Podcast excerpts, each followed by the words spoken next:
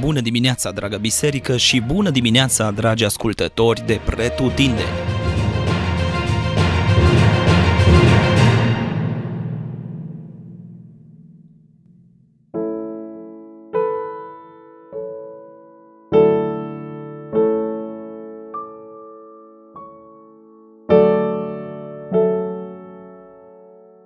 Genesa, capitolul 14 mi-a plăcut tare mult de Avraam care e gata să plece după fratele său, așa cum îl numește în versetul 14 pe Lot, care, că tot veni vorba, nu era nici măcar fratele său, dar în același timp nici nu, măcar nu se comportase frățește față de Avram, dar oricum aflase despre el că ajunsese prins de război.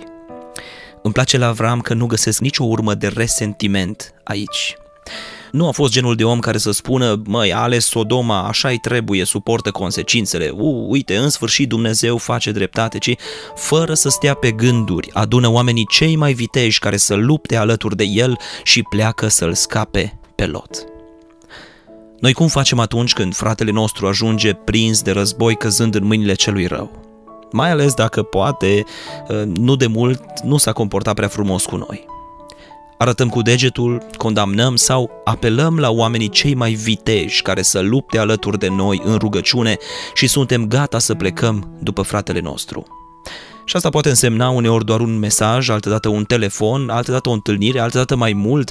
Da, pe lângă lupta în rugăciune, plecăm noi în recuperarea efectivă a fratelui nostru. Asta am învățat eu de la Avram, care l-a adus înapoi pe Lot, familia lui și toate bogățiile pe care acesta le avea înainte. Scopul lui Avram a fost să-l pună pe Lot în același statut, în același loc în care era înainte.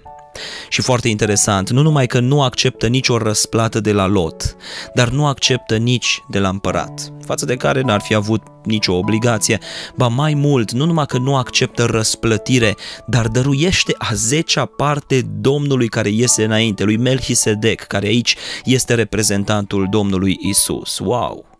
Nimic pentru mine. Toată slava lui Dumnezeu, ba mai mult, îi și dăruiesc în semn de prețuire și de mulțumire pentru victoria care mi-a dat-o.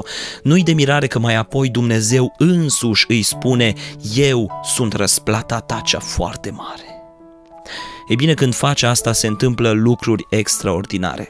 Primul este că vei fi binecuvântat de Domnul Isus însuși, care îți va ieși înainte. Melchisedec iese înaintea lui și îl binecuvintează.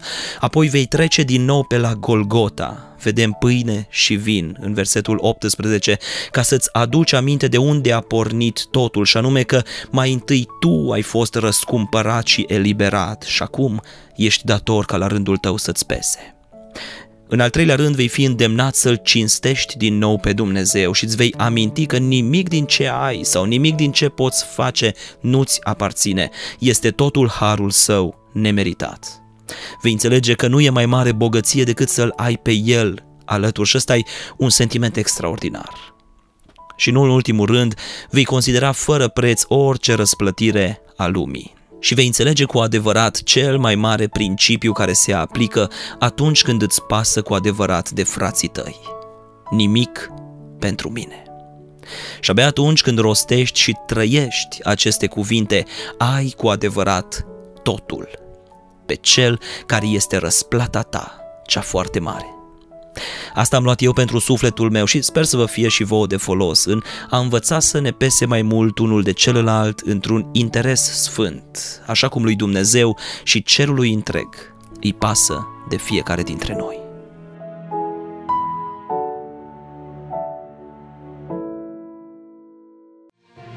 Dragă biserică și dragii noștri ascultători de pretutindeni, vă reamintim că Gândul de dimineață este acum disponibil și pe platformele de podcast Anchor, Spotify, Pocket Cast, Overcast, Apple Podcast, Google Podcast, Breaker și Radio Public pe accountul Betania Podcast. Ne dăjduim în felul acesta să putem fi o binecuvântare pentru cât mai multe persoane. Rămâi deci binecuvântată, dragă biserică și toți cei ce ne ascultați mai de aproape sau mai de departe.